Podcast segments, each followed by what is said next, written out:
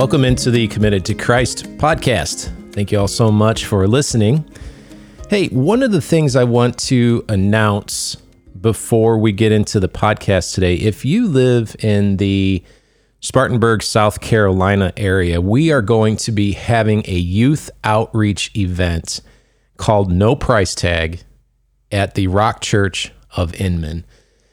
And it's going to be Saturday, May fourteenth, and it is open for youth groups. Basically, I think it's ages twelve to eighteen, and your youth pastors, you are more than welcome to attend. We would love it, though, if you could register online at no price tech conference dot com. Go there, check it out. You can find out all about the conference. It's totally free. And we are going to have a bunch of speakers and games and food and stuff for the kids to do and to also just lift them up and tell them how much they are loved by the Lord and the plans that He has for their lives. So if you are interested in that, we would love to see you there that day, Saturday, May fourteenth. Well, getting into the podcast for today, man, I I messed up this week and I didn't mean to. This was a total accident, but I thought, okay, God, you've got to be able to use this somehow. So I got up Friday morning to get ready to go to work.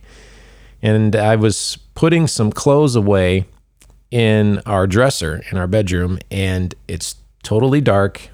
My wife is still sleeping in bed. I'm trying to be as quiet as possible. And I shut the dresser drawer, and I hear something fall off the back of the dresser and hit the floor and break, and it was glass. And I knew immediately what it was. It was a bottle of my cologne. And what happens is, and I've caught this several times before, is I, I have colognes sitting on top of the dresser. And every time I shut my dresser drawer, I don't shut it hard, but every time I shut it, it just kind of works its way towards the back of the dresser. And this time it went off the edge, hit the floor, broke, and made a loud crash. My wife wakes up at five a.m. and says, "Was it the cat?" And immediately I'm thinking, yeah, it was the cat. Yeah, it was the cat. Like, no, it wasn't the cat. It was me. And my goodness, the aroma that came, that filled our bedroom was, it was so overpowering. I mean, it was in your nose. You could taste it. It was so strong. And my poor wife, she couldn't go back to sleep. So she was up, and we were trying everything to get this cologne cleaned up off the floor, to get the smell out of the room, because it was very, you couldn't you couldn't hardly even bear to be in there. And then it started working its way through the whole house, and it was just not good. And, and what we ended up doing is we got some alcohol and wiped the floor down with alcohol, and we turned on an air purifier, we opened windows, we had fans going, and this is actually day three now, and it still smells in that room. It's not as strong, but it's still there. And while we were going through this process of trying to clean up this cologne smell, this, oh, it was just, it's so strong. My goodness. It, it smells good when it's on you, like one spray. But when you dump a bottle of it out, oh my goodness. Well, anyway, and going through all of this, I was reminded of when Jesus was anointed before He went to the cross. And I want to read you this passage, because this is this goes right along with what we're dealing with here at our home. So this is uh this is out of Mark chapter fourteen, and uh, starting in verse one, it says, "Now the Passover and the festival of unleavened bread were only two days away, and the chief priests and the teachers of the law were scheming to arrest Jesus secretly and kill Him. But not during the festival, they said, or the people may riot. While He was in Bethany, reclining at the table in the home of Simon the leper, a woman came with an alabaster jar of very expensive perfume made of pure nard. She broke the jar and poured the perfume on His head. Some of those present were saying to one another, 'Why this waste of perfume? It could have been sold for more than a year's wages and the money given to the poor.'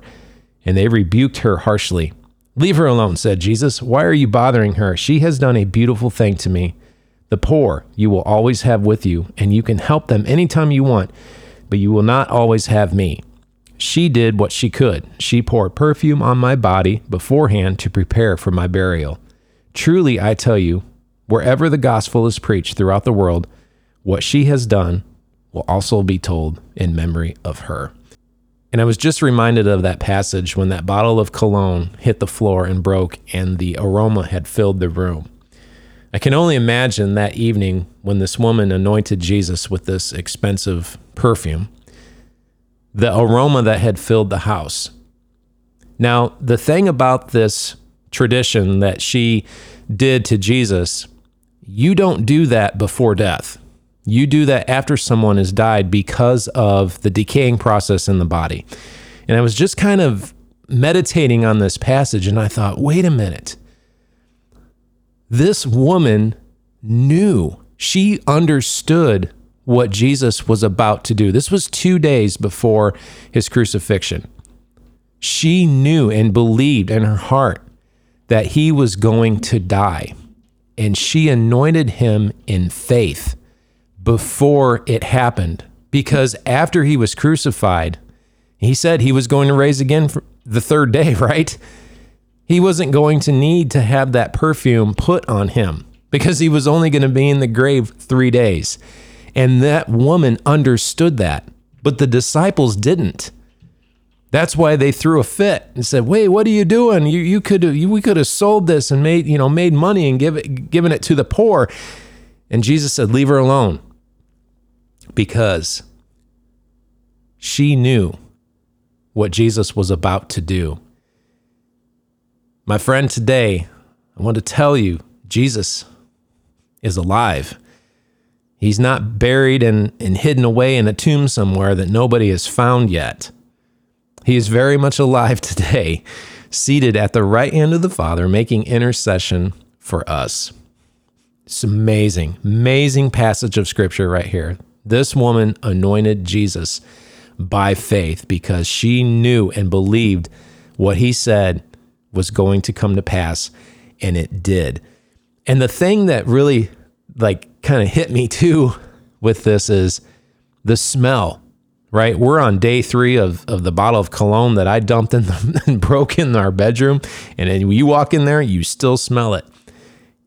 And after Jesus was anointed and left that home and went to the cross, I'm almost certain that the smell of that perfume was still lingering as a witness in that home of what had happened. So if you ever break a bottle of cologne, yeah, you can use some alcohol and stuff to clean it up. It works pretty good, but you're still going to have the smell.